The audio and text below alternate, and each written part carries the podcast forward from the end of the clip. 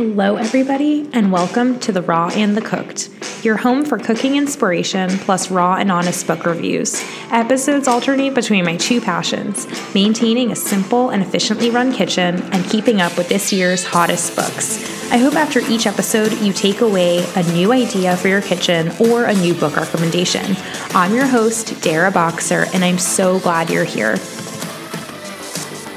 Hello, everybody, and welcome to episode 35.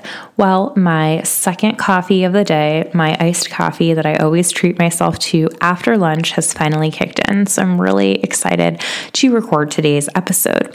We're going to keep it pretty short and sweet, um, but I wanted to talk about an item that has been a weekly staple of mine for lunches, and that is a grain bowl.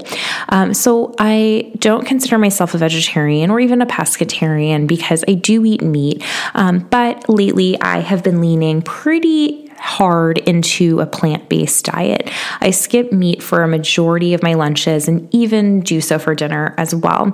And a really easy way to accomplish this is just relying very heavily on vegetables, both raw and cooked. And again, the best and most fulfilling and enriching way is a grain bowl. You know, in fact, if I could eat every single meal out of a bowl, I probably would. Um, I just, there's something like really satisfying about like eating out of a bowl. Um, but in fact, one of my favorite classes to teach at the cooking school where I work is a grain bowl class. Um, and in this class, I teach my students just various combinations um, and ways in which they too can eat a more plant based uh, diet, skip meat, and still have an incredibly rich and satisfying meal that's just really good for them. Um, but one of the main reasons I love grain bowls so much is the variety is absolutely endless, right? You can really mix and match grains and vegetables and sauces until the sun comes out, right? Um, you know, you can do brown rice, farro, quinoa, couscous, although I know, I know, technically couscous isn't a grain. Um, but anyway, uh, mixing and matching various vegetables, right? Um, it, you even better is if you keep it seasonal as far as the vegetables are concerned. Um, I'm actually going to post a link in the show notes that it's a website that it, it you plug in the month that you're currently in and the state that you live in, and it pops up and shows you what's in season um, if you're not 100% sure some really good and delicious ideas. You could roast broccoli and cauliflower. You could saute kale, um, spinach. You could either leave it raw or sauteed. Um, roasted tomatoes are delicious. Carrots, butternut squash, heavy root vegetables, parsnip. I mean, it is again like just so endless the combination. And I think it's really important to keep your grains and your vegetables cooked very simple, right? So your grains are going to be cooked with water, salt, and a tad of oil, whereas your vegetables, again, very simple. They're either going to be sauteed or roasted with good olive oil, salt, pepper, and maybe some garlic. The reason that I keep everything extremely simple is that the magic really lies in the sauce. Um, so I love spending more time and effort into making a really killer sauce.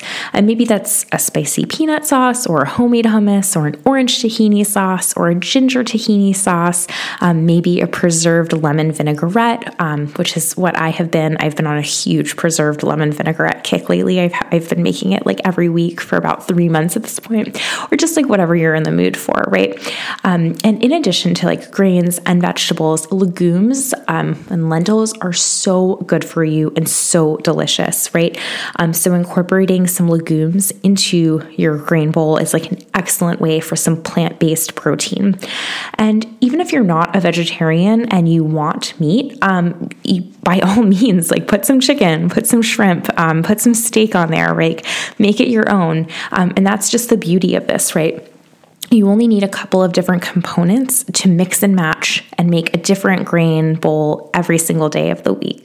And for me, I really like to mix and match just depending on my hunger level for that particular day or what types of flavors I'm craving. Um, and sometimes it's just as simple as heating up a bowl of brown rice drizzled with a touch of sesame oil and then topped with kimchi. Um, and other times, maybe it's a bowl of quinoa with roasted carrots and tomatoes, um, some garbanzo beans topped with raw spinach, and maybe a little tahini sauce. Um, so that's kind of it, my friends, just grain bowls. And, you know, I'm not going to bore you to death with the health benefits of eating this way. We all know that eating more vegetables, incorporating more plants into your diet is is just better for you overall. Uh, so that's kind of it. And you know, next week I'm going to dive a lot deeper into meal prepping throughout the week. Um, I feel like once people hear like meal prep, they kind of like associate that with spending like four hours in the kitchen on Sundays. And I'm here to tell you that it really doesn't have to be that way. So definitely stick around and tune in next week where we dive even deeper into meal prepping. And a huge thanks to one of my colleagues for their incredibly kind and supportive words on my grain bowl class. Um, I have done that class about four times now, and it's been really fun and popular every time.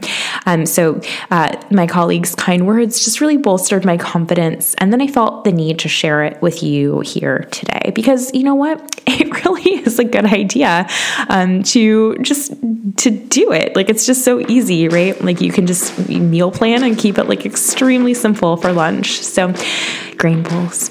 Okay, everyone, thank you so much, and I will see you back here next Thursday.